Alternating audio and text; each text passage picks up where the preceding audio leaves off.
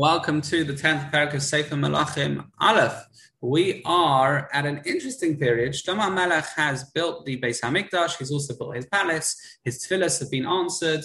The Beis Hamikdash is going to be a place of remarkable spiritual and physical grandeur, and Hashem is going to answer those who daven there. Malkas Shva, and others, the Queen of Sheba, um, he hears about, she hears about Shlomo Melech's wisdom and travels to experience it for herself. Now, there's a really interesting Rashi in our perek uh, that, that, says that Shlomo Melech and Malka Shva had relations that evening, and she gave birth to Nebuchadnezzar, who ultimately would destroy the Beis Hamikdash. Um, the Gemara does say that uh, certain things in the midst of building the Beis Hamikdash, Hashem tells Shlomo, or Hashem decides that the kingdom would be split, um, and this is a remarkable uh, example of that.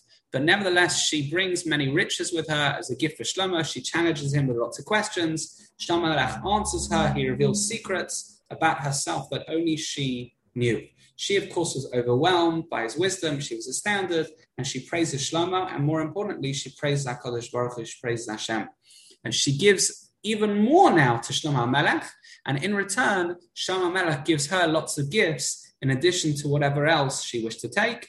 Um, we're told that 666 talents of gold was what Shlomo Melech received in one year, as excluding taxes, and he uses the gold for various different types of shields.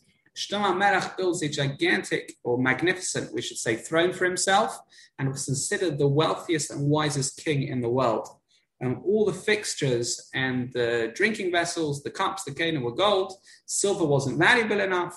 Um, we're told that Shlomo Melech gathers 1,400 tar- chariots and 12,000 riders. Just going back to that episode that Rashi quotes when Malka um, that the uh, effectively this is the beginning of the destruction of the Beis Hamikdash, even though it was built, this is its kind of peak in terms of glory.